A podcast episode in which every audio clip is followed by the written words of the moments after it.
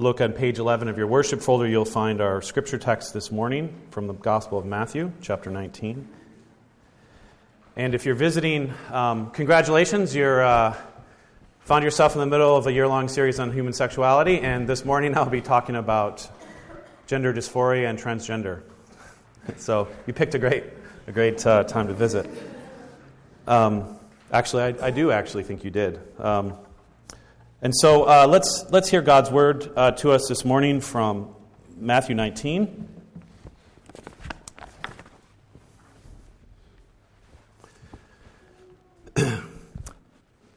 and the Pharisees came to Jesus and tested him by asking, Is it lawful to divorce one's wife for any cause? And he answered them, Have you not read that from the beginning, that he created them from the beginning? And made them male and female, and said, Therefore, a man shall leave his father and mother and hold fast to his wife, and the two shall become one flesh. So they are no longer two, but one flesh. What therefore God has joined together, let not man separate. And they said to him, Why then did Moses command one to give a certificate of divorce and to send her away? And Jesus said to them, Because of your hardness of heart, Moses allowed you to divorce your wives. And from the beginning it was not so. And I say to you, whoever divorces his wife except for mar- sexual immorality and marries another commits adultery. The disciple said to him, If such is the case of a man with his wife, it is better not to marry. But he said to them, Not everyone can receive this saying, but only those for whom it is given. For there are eunuchs who have been made so from birth, and there are eunuchs who have been made eunuchs by men and there are eunuchs who have made themselves eunuchs for the sake of the kingdom of heaven. Let the one who is able to receive this receive it. The word of the Lord. Please pray with me.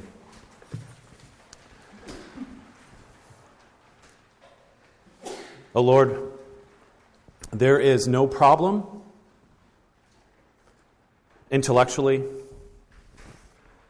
that is too difficult, too complicated for you not to give light and illumination by your word. And there is no brokenness that is so broken that you cannot heal. And there is no disorder that is so disordered that you cannot make right. And there is no despair that is beyond the hope of the resurrection. Wherever we find ourselves this morning in these bodies that are broken, often confused, that don't cooperate, and with hearts that flutter and themselves are schizophrenic in the voices they send to our mind, help us to know, God, that you have entered into the midst and you offer healing and resurrection life. And so meet us wherever we find this morning in your grace and truth and your resurrection power in the name of Jesus. Amen.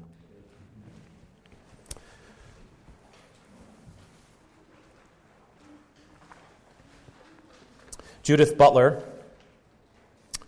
wrote a book called Gender Trouble. Object. I don't usually bring objects into the pulpit, but. uh, and Judith Butler is uh, one of the most important theorists. I, um, she's probably called herself a queer theorist. She's one of the intellectual architects of the transgender movement. And uh, in her book, Gender Trouble, which was bit, written back in 1990, she argues for not just that gender is socially constructed in terms of the way we express gender, male and female, but actually biological sex itself is a social construct. And she has a fairly radical um, philosophy and ideology that has been very influential in the transgender movement um, and what people are calling the gender revolution. And in the very in, in the new preface to the, the edition, there's a moment that I wanted to read to you. I wanted to read um, something that she wrote. I think it's actually very insightful and helpful for us to understand as we come to this topic as a frame. And she is quite. It's a very difficult book. Um, it's, it's not. It's, it's pure critical theory and philosophy. But she has this moment where she gets very personal. And, in this foreword. And she says, I grew up understanding something of the violence of gender norms. And she's older, so this would have been the 60s. I had an uncle incarcerated for an anatomically anomalous body. I think she's referring to intersex or. he was deprived of family and friends, living out his day in an institute in the Kansas prairies. I had gay cousins forced to leave their homes because of their sexuality, real and imagined. My own tempestuous coming out at the age of 16 and a subsequent adult landscape of lost jobs, lovers, and homes. All this subjected me to a strong and scarring condemnation, but luckily did not prevent me from pursuing pleasure and insisting on a legitimating recognition for my sexual life. It was difficult to bring this violence into view precisely because gender was taken for granted at the same time that it was violently policed. Gender was assumed either to be a natural manifestation of sex or a cultural constant that no one could hope to revise. And so, my dogged efforts to denaturalize gender in this text emerges from a strong desire both to counter the morally approved violence implied by the ideal of male and female and to uproot the pervasive assumption that heterosexuality is the natural and presumed way that things should be. But it's this last line that really caught me. What would the world have to be like for my uncle to live in the company of family, friends, extended kinship of some other kind? How must we rethink the constraining ideals of male and female such that those who fail to approximate the norm are not condemned to a death within life? That's the question I want to address this morning, and I want to take her frame because I think it's the question. What would it mean for somebody like his uncle who doesn't fit the norm to live in the company of family, friends, and extended kinship? For those who don't measure up to the ideal, not to be condemned to a death within life. How do we do that as a community? What does that look like? I want to talk this morning in particular about gender dysphoria and or what's called gender transgender. And I the language is complicated and there's a lot of different terms and I can't spend a lot of time defining those, but I do want to mention this idea of gender dysphoria, which you perhaps have heard. And dysphoria what is dysphoria? Dysphoria is a, is a, is a profound sense of unease, a sense of, of mismatch or incongruence. And so to be gender dysphoric is, in a sense, to have one's whole physical, sort of psychological and emotional makeup in terms of your gender identity not to fit with your biological sex. And so it's, in other words, you, it would be as if, if, if I was gender dysphoric, that I felt like I was a woman that that was my gender identity, and yet it didn't match my biological sex as a male. That mismatch, that incongruence, is what we call gender dysphoria. And it's actually a real thing. gender dysphoria is a real thing. I think oftentimes we think, well, these people are just really confused, but clinically speaking, it's real, as real as bipolar or clinical depression or anxiety disorders. It's something that, that people experience in profound ways, and it's not simply that they're confused about their sex or merely victims of, say, abuse or something like that. And the statistics, of course, are, are hard to get, but of those who suffer from severe gender dysphoria, 1 in 10,000 to 13,000 men, and 1 in 20 to 34,000 females. And milder forms of gender dysphoria, 1 in 215. So it's, it's rare, and yet it is real. It is not simply something that people make up. And the transgender answer, uh, those of somebody like a Judith Butler and a lot of what you would encounter on a university campus today, the answer is that you have to actually deconstruct the categories of male and female. That, that our society's insistence on organizing everything around this binary of male and female is the problem and that if we're able to sort of have, be, have a more gender fluid society, then transgender people and, and everything in between will be able to belong and will be able to be affirmed. Now, as Christians, I, I want you to see, and this is why I framed this sermon with that quote from Judith Butler. There are two questions here, and you can't, you have to separate them, but you have to see how they're related. One question is that there's a real problem. People really experience gender dysphoria. It's not simply made up. They're not simply like freaks that are, you know, crazed. And yet there's also this other movement, which is the radical deconstruction, really, of the concept of male and female. And you see that, that, that the transgender movement's attempt to deal with the pain, this very, very real pain, is to deconstruct sex.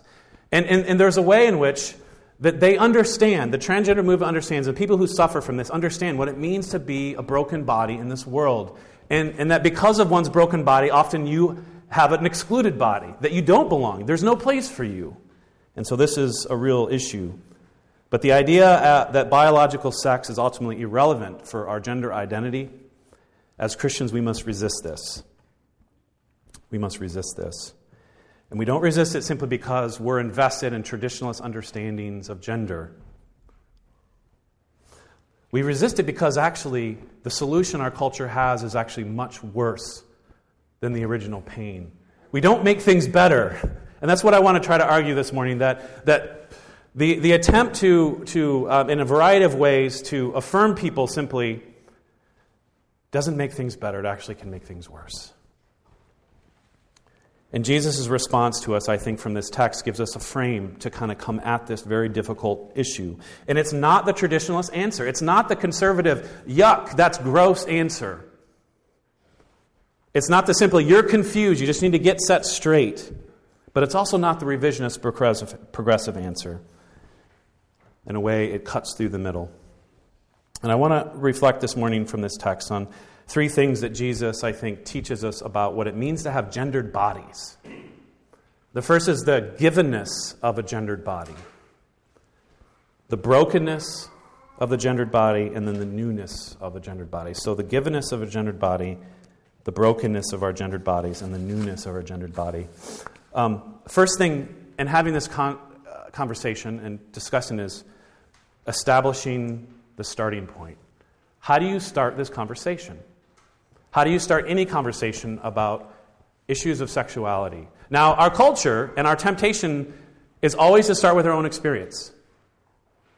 It's to start with the reality that I'm encountering and then to sort of make moral decisions based upon my experience. But Jesus is very clear that this is not where we start. And to remind you of the text uh, that we're looking at, the Pharisees come to Jesus and their experience is one of um, pretty loose divorce regulations. They're assuming the reality of divorce as a given that needs to be an option on the table. And so they ask him a question, not whether he, Jesus thinks divorce is right or wrong, but what, how strict do we have to be in applying you know, the, the reasons? Can a, can a man divorce his wife for any old reason, or must there be something just like sexual immorality? And what Jesus does is he completely reframes the conversation. And he says, in verse 4 Have you not read? He who created them from the beginning made them male and female, and said, Therefore, a man shall leave his father and mother and hold fast to his wife, and the two shall become one flesh. What Jesus is saying is this is that you have to, in all of the moral life, sexually, all of life, has to be interpreted in the light of God's original design and purposes. And God's original design and purposes was male and female coming together to create one flesh. And so the reality of divorce is a complete contradiction to God's original intention. We don't start with our experience, whether it's divorce, whether it's the loneliness as a single person, you're thinking, why can't I just move in with somebody, or why can't I hook up?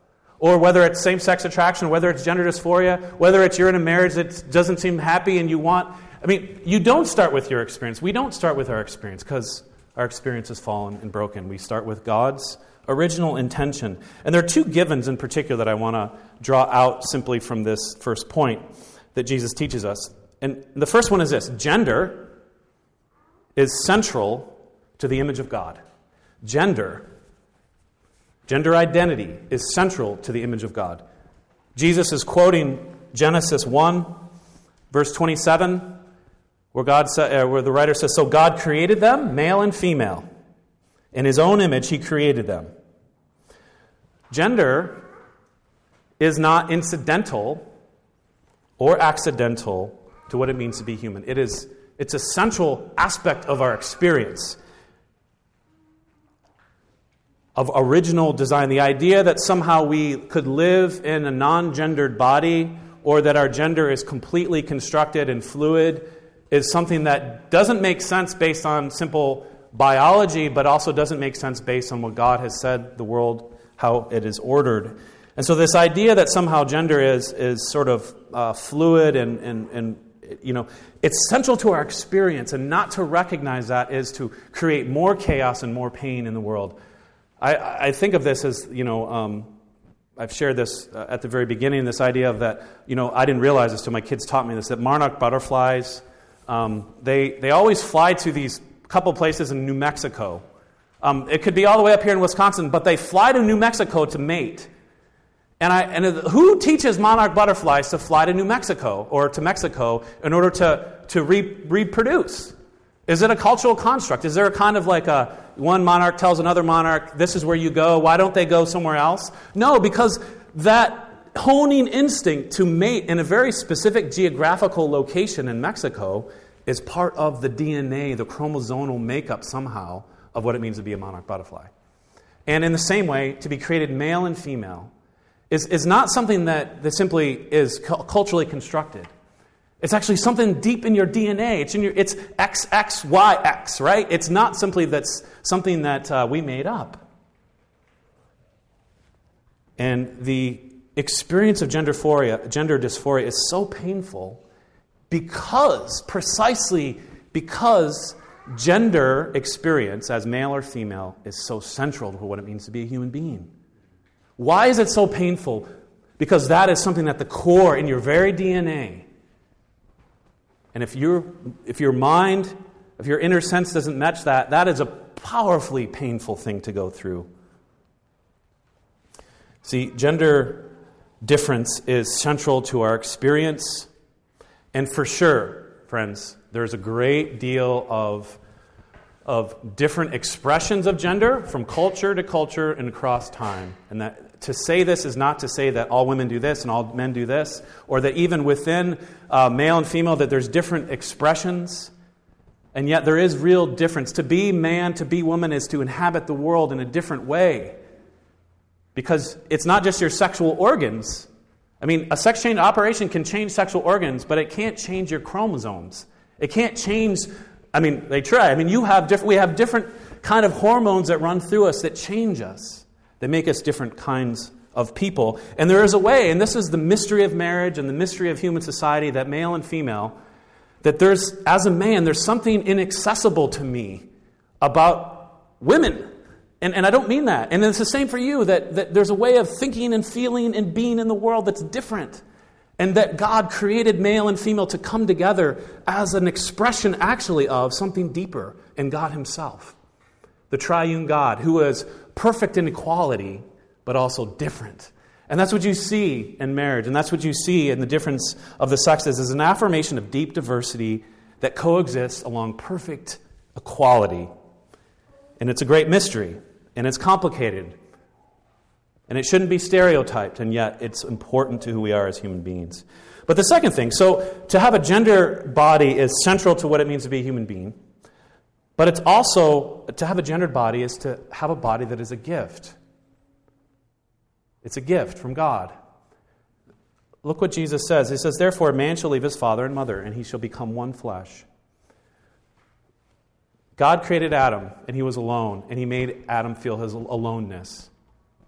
That there's no other body like my body in this world that I can connect with. Not God, not the animals. And God takes the man puts him to sleep and he, he creates Eve out of him. And then what he does is he brings Eve back to him and gives Eve as a gift to Adam. And Adam becomes a gift to Eve, such that the body is a gift. My body is a gift to my wife. And, your, and, and my body can be a gift to many. Uh, to, to be a body is to be a gift. And it's uniquely a gift in the context of marriage. But our bodies are a gift from God as the psalmist says in Psalm 139, You formed me in my inward parts, you knitted me together in my mother's womb. I praise you, for I'm fearfully and wonderfully made. God says to Israel all the time in the prophets, I formed you in the womb. God when he created human beings, he didn't create them in flocks and in schools. He didn't just speak them into existence. What did he do? He took Adam from the ground. He's a potter. He's shaping, he's forming, and then he blows his own life, the life of the Spirit, to animate this being. And when he creates Eve, he lets Adam, he does open heart, he does surgery, and he pulls her out. There's a sense of God, when he creates us, he creates our bodies, and you have, and it's handcrafted and unique and good. Your body is good, and it is a gift from God. Yes, our bodies are broken, but our bodies are not a mistake, and they're not an accident. They're a gift from the good God, and they're the basis of the kind of giving of ourselves in the world to others. And yet, that reality of that reality of brokenness is one that I think many times it's hard for us to get past. That we have this broken body, and especially gender, gender identity or sexual identity. And Jesus understands this, and this is why I chose this text, because uniquely here, Jesus understands that our gender identity often is broken. It doesn't match and doesn't fit the created ideal originally.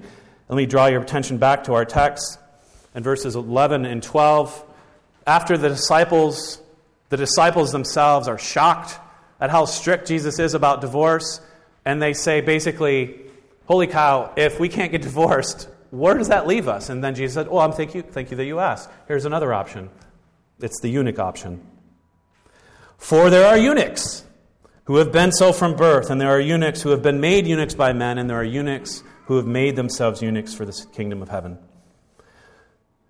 If marriage is too hard for you, gentlemen, sexually celibate singleness is also a good option.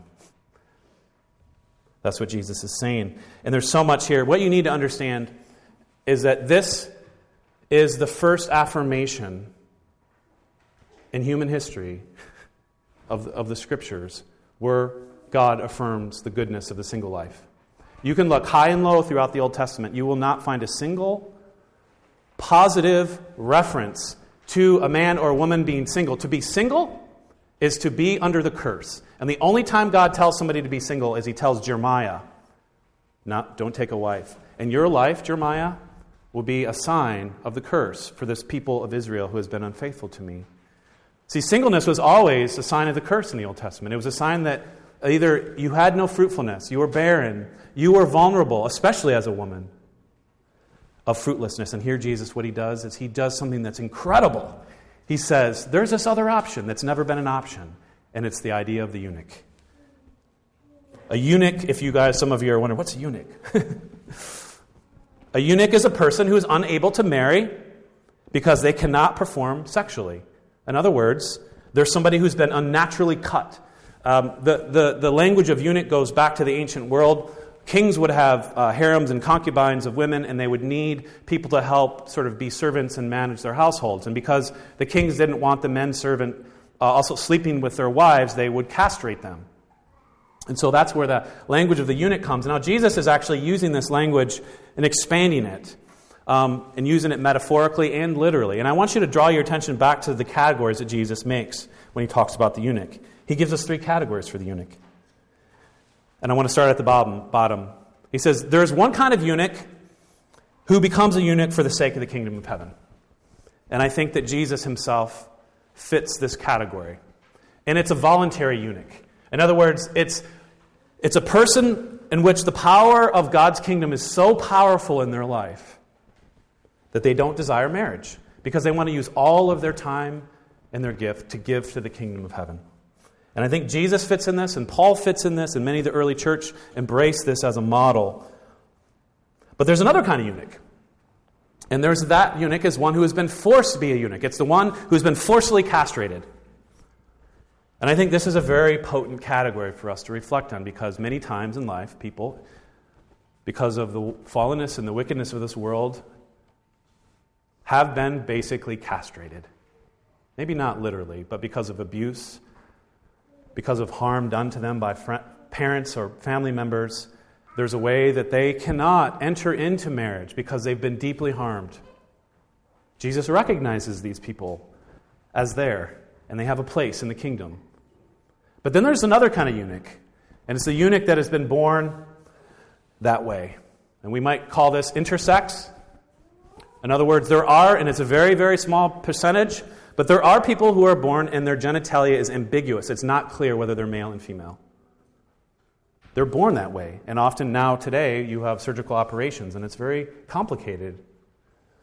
Jesus recognized this is so incredible, friends. Do you not see? Because Deuteronomy 23 says this No one whose testicles have been crushed or whose male organ has been cut off may enter the assembly of the Lord. The eunuch in the ancient world was the ultimate outsider, the ultimate freak of nature. You could not enter the assembly because you're anatomically incomplete. And here, what Jesus is saying is that no, you know what? The eunuch comes in. And not only does the eunuch have a place, but he himself is a eunuch of sorts. He will build his kingdom and his family on eunuchs. The ministry of Jesus is a ministry to the body. He has a body ministry. And he's ministering to all kinds of broken bodies. He's ministering to disabled bodies the blind, the mute, the deaf, the leper, and oftentimes disab- disability in the ancient world, even as it is in our world, often puts you outside of normal community, right? The leper can't come close. And what Jesus does, he's healing. He's healing. And he's bringing people back into community. And he's ministering to mentally ill bodies as well, or the demon possessed. Think of the man of the Gerasene. He's so out of control in his mind, he has to live outside because he's a danger to others. He's chained, he's a danger to himself. And Jesus comes and he casts out the demon, the man sits peacefully before him. Or unclean bodies.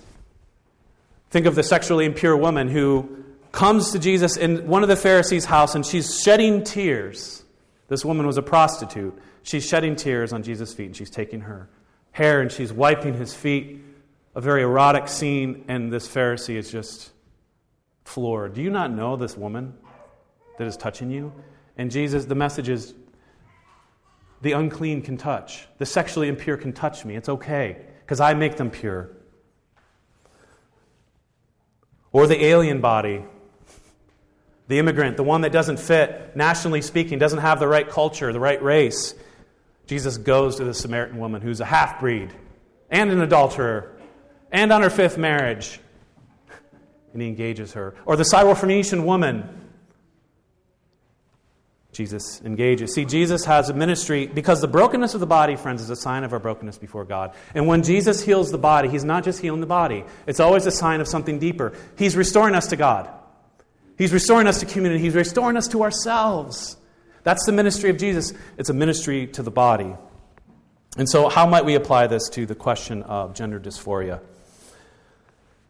The transgender answer, the answer that our culture is giving more and more, is this is that gender dysphoria is not a mental illness. And actually, if you look on WebMD, right, under gender dysphoria, they say don't. The problem with gender dysphoria is not that people actually think that they are a gender that is different from their biological sex the problem with gender dysphoria is the distress, actually, of having a uh, an internal sense of one's gender that doesn't match your biological gender. That's the problem. But the Christian answer is different. The Christian answer says this, I think Gender dysphoria is a disorder of the mind and the body that is a condition of the fall. And like most mental illness issues, like depression or anxiety disorders or bipolar, they are not in and of themselves immoral or sinful. They're a condition of the fall. It's part of what it means to have a broken body. Just like not everybody is born with all their limbs going in the right direction, or not everybody is born with a body that's healthy. It's a condition of the fall. And in and of itself is not a sinful condition. And you guys know from a couple weeks back, I talked about all of us are sexual sinners, all of us are disordered. In one way or another, there's no such thing as anybody in here who has a fully intact sexuality and gender identity that's kind of got it sorted out. In one way or another, all of us are disordered. All of us, in a sense, are queer.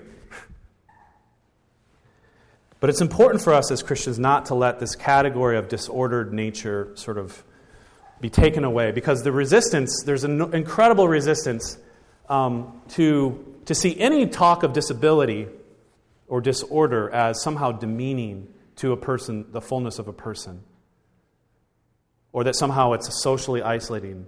Friends, we all are disordered. We're all disabled in one way or another. You have to get this. This is why the Christian understanding is so important, and really it's the only coherent response, the only compassionate response.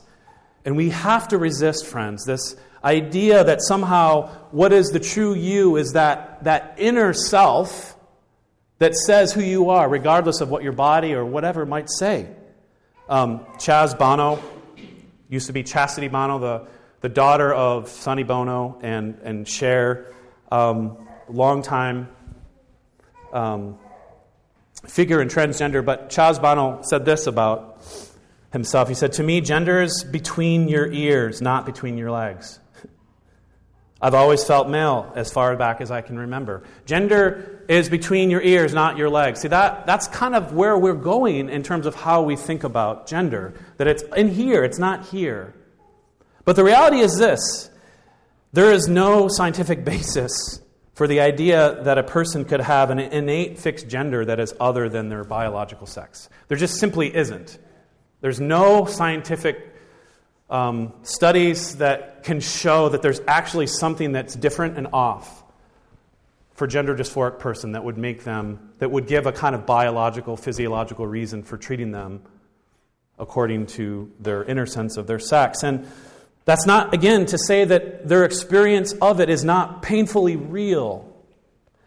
But there's an arbitrariness friends and how we as a culture have come to approach this why would we not treat Rachel Dolezal, the, the woman a couple years back who, white woman, who it was discovered was uh, head of a NAACP chapter, who self identified and in her expression as a black woman? She was white, but she was black. She identified herself as a black woman, and she presented herself that way. And this was a big scandal, and people were up in arms. Now, why, and, and some of the same people who argue for the transgender understanding were very outraged by the idea that this white woman would present herself and push herself forward as a black woman. There's a kind of arbitrariness, and there's a way in which sex is deeper than race. See, what distinguishes us racially for sure, we have different colors and perhaps different morphologies, and physiologically, perhaps we're prone to different kind of diseases. But at the end of the day, the fact that you're black or white or Hmong or whatever doesn't change your deep nature. It's culture and history that changes you. But gender, that's physiological. It's part. It's it's the deepest core of who we are. But because of the sexual revolution and the way we've come to think about the sexual identity is that my sovereign free self is the ultimate determining factor for how I use my body, for what I say I am. But again, another example of the arbitrariness. Why don't we then treat the young girl who's anorexic the same way that we treat the gender dysphoria? Her body is saying, You're dangerously thin. You're close to organ malfunction because you refuse to eat. And yet her inner self says to her, I am disgustingly fat.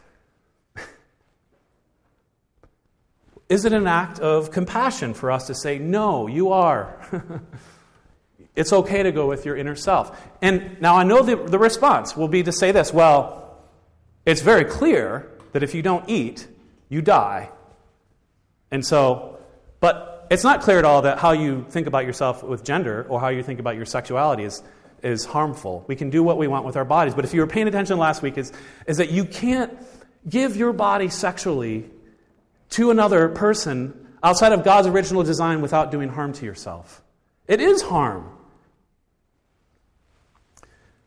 And again, the studies show, I mean, if you're the politics around this are really hard, right? But the New Atlantis uh, had a, a, journal, a whole, which is a uh, public health uh, journal had a summary of a, a, lot of studies that look statistically at people who have gone through gender reassignment and, and a lot of data in terms of how they're dealing with mental illness things. And one of the findings was this. Compared, this is their conclusion. Compared to the general population, adults who have undergone sex reassignment surgery continue to have higher risk of experiencing poor mental health outcomes. Sex reassignment individuals were about five times more likely to attempt suicide and 19 times more likely to die by suicide. Paul McHugh, who was chief of psychiatric of psychiatry at Johns Hopkins University, which was one of the very first places where they started back in the 70s doing uh, sex reassignment surgeries, and he was in the in the middle of this. And as a psychiatrist, he was overseeing this and the mental health outcomes of people. He wrote an article for First Things a couple years back where he basically argued and says gives a reason why we stopped at Johns Hopkins doing sex reassignment surgeries. Because actually, it wasn't making a difference, and actually, it was making things worse. Friends, just like, to be clear, to be clear, the girl who's wrestling with anorexia, you don't just go say, You're not fat. Come on, look in the mirror.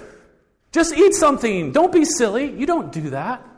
Because it's not simply that she's confused, it's, it's a disorder. It's a disorder, a mental disorder. Just like we have physiological disorders, and it's not easy. It takes time and love and compassion. And it's the same with gender dysphoria. It's not as if you can just say, come on, snap out of it, be a man or be a woman. And I don't have time right now to go into what it means as a church for us to receive a gender dysphoric person and to allow them the place to, to process. Friends, it would make you uncomfortable, I think. I think, I think see, see, there's space in this community for, for people to sort those things out. And it's not going to always look traditional, and it might unedge us a little bit. But the reality is, is that as we have to show compassion and be there, and yet we have to understand what the root of the problem is.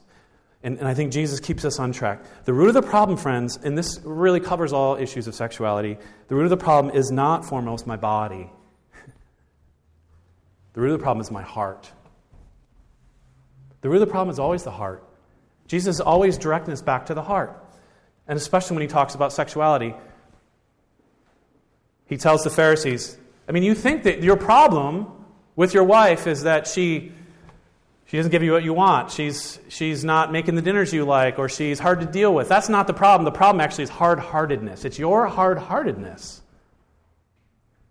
Or when he talks, when Jesus talks about uh, adultery, what does he do? He doesn't say, I, you know, you have heard it said, don't commit adultery. I tell you, anyone who lusts in his heart has already committed adultery. Because Jesus is saying the root of all sexual disorder and sin is the heart, not the body. It's the heart. And Jesus is doing this time and again. And it doesn't matter what the issue is, he's always going back to the heart. When the, when the Pharisees are, are grumbling about the disciples not washing their hands, you have this statement of Jesus that just he says, Do you not see that whatever goes into your mouth and into your stomach is expelled? But what comes out of the mouth and proceeds from the heart, this is what defiles a person.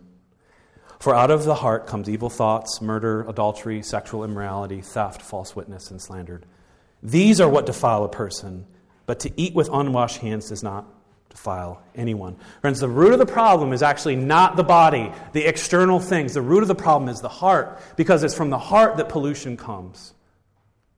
And so the idea that somehow we should trust our inner voice over our bodily reality doesn't account for the fact that the thing that is most fallen about us is our heart. It's distorted, it's a distorted voice. You can't trust your inner self. And I don't say that simply to those who struggle with sexuality, identity issues, or gender issues. I say that to all of you, all of us. Those moments in time when we have clarity about what God says, and yet everything in us is saying something different. My heart says something different. You have to distrust that voice because the heart is the place where pollution comes. I like what Andy Crouch says. The, we all know that in the depths of our hearts, we are queer. We all know that. In the depths of our heart, we are queer. And what we need is we need not just new bodies, but we need new hearts. Okay. I got in trouble for cutting out a point from my last sermon last week, and I'm not going to cut this out because this is actually the best stuff. This is the last point the newness of a gendered body.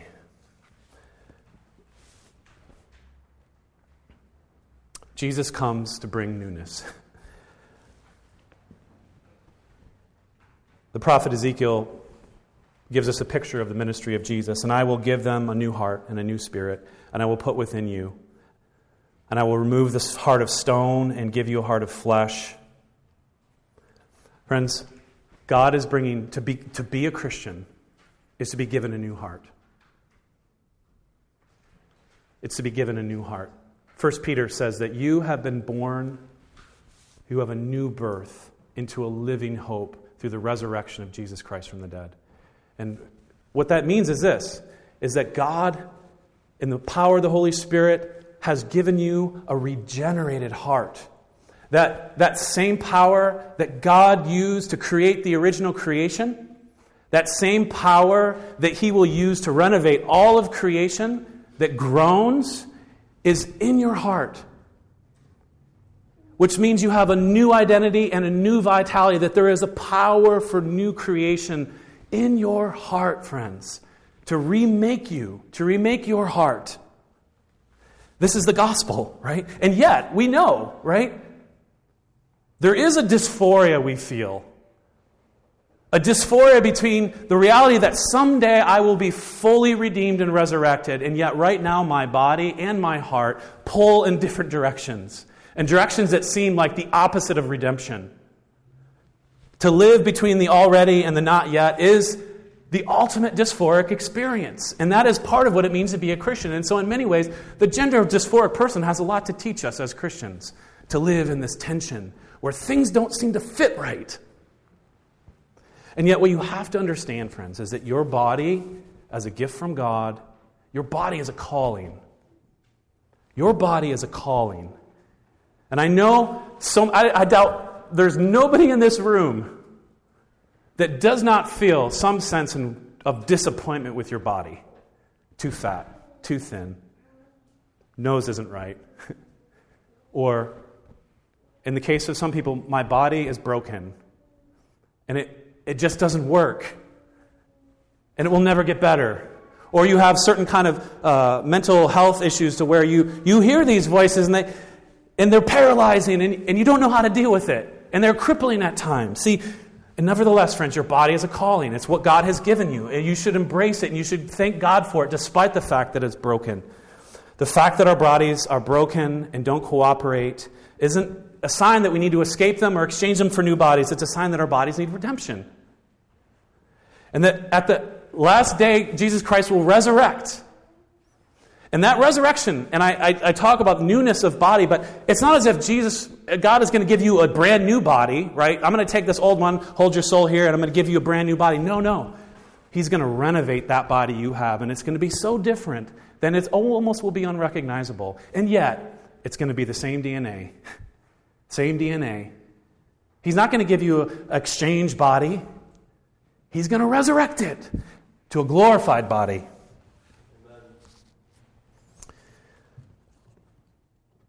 It's hard for us to wrap our minds around this hope. And this is what the hope Paul is talking about in that sacred reading that our bodies have been subjected, the whole creation has been subjected to bondage, and we long for the redemption of our bodies and ultimately for their glorification. I think the best way to understand this, I, I love this scene at the end of The Great Divorce, where C.S. Lewis, The Great Divorce is a kind of uh, it's a reflection on heaven and hell. And uh, a, a, group of people from hell take a bus up to kind of the outer reach, like just around the, the border of heaven. Heaven is further up in the mountains. And they get off the bus and they're walking around and they're like ghosts. And they'll meet these creatures or these, these redeemed people, saints who have been resurrected, or angels. And they're just like giants and they're glorious and they're shining and they're overwhelmed and, and the world's just so real and these people they, they walk on the grass and it feels like they're walking on spikes because they're so insubstantial they're ghost-like. And it's really a story about how that sort of interface of people and all these people are trying to invite them into heaven. We, all these people have various reasons and excuses for how they can't go further up the mountain. But there's, there's one scene at the end that's one of my favorites and it's actually one of the few moments in the book where some one of these, these ghosts or these people on the bus actually make it. And it's a story of this man, and it says it described him as, um, you know, black and oily. And this man, he had this lizard that sat on his shoulder, and it was a red little lizard, and it would whisper in his ear. And this ghost encounters this angel, and the angel is inviting him, "Come up, come up to the mountain." And he's like, "I can't," and you know, he won't let me. And I told him if he comes, he has to be quiet. Um, and, and the angel says, Do you want me to take care of him? Do you want me to remove him from you? And, and he says, Oh, sure, would you? And then the angel says, Well, I'm going to have to kill him. What? no, we can't. We didn't talk about that. And then the angel and the man, they go back and forth, back and forth. And he's like, ah, I don't know. And the, the lizard's whispering in his ear, kind of his voice. We don't know what the lizard is. And then he's like, Go, do it, do it. And he's just like, and the angel grabs the lizard and he strangles it, breaks its back, and he throws it over on the ground. And then it says the man, this ghost, he turns completely transformed. This glorious being. And then he looks over, and the lizard starts to transform itself, and it becomes this glorious steed like this Clydesdale. And the young man, he jumps up on top of the steed and the horse, and he rides up into the mountains.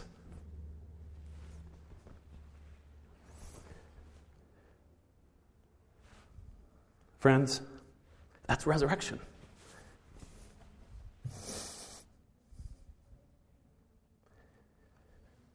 God will take your worst affliction, your dysphoria, your sexual orientation, your disability, that thing that formed you in so many ways, you think, how could I ever be without this thing? He will take it, He will transform it. Just like the nail scars in Jesus' hand after the resurrection aren't just signs of brokenness and shame and death, but their glory. Friends, He will take whatever afflicts you, He will redeem it. And it will become beautiful.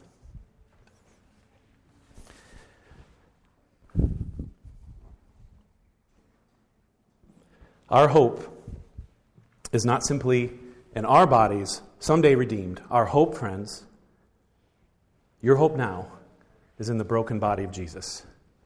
That's where your hope lay. The broken body of Jesus. And we await the redemption of our bodies. The prophet Isaiah says of Jesus, He had no form or majesty that we should look at him, no beauty that we should desire him. He was despised and rejected by men, a man of sorrows, acquainted with grief, and as one from which men hide their faces. When Jesus hung on the cross, he hung naked, ashamed, despised, despicable. It was the ultimate shame and the ultimate brokenness. It was the ultimate dysphoric experience. Can you imagine? All his glory stripped. All the intimacy with the Father and the Spirit. Now he's alone. And Paul says in 2 Corinthians for God, for our sake, God made him to be sin. He who knew no sin became sin that we might become the righteousness of God. Because that's the gospel, right? Jesus, He took the sin, He took the shame, He took the death. He is life everlasting, He is glorious. There's no more dysphoric experience than what He did. He went deeper than you ever will go. He will suffer a brokenness that you could never recover for, and yet he did. Jesus was condemned, to quote Judith Butler, he was condemned to life within, condemned to death within life, that we might not be. Let's pray. Oh, Father, may you make the broken body of Jesus our hope and help us to know that as your people, that wherever we find ourselves in this journey of life with these broken bodies, may we have hope in the resurrection and comfort that our Savior is with us in our brokenness. And even as we go to this table now, He feeds us. He feeds us with hope, with faith, and life. In His name we pray. Amen.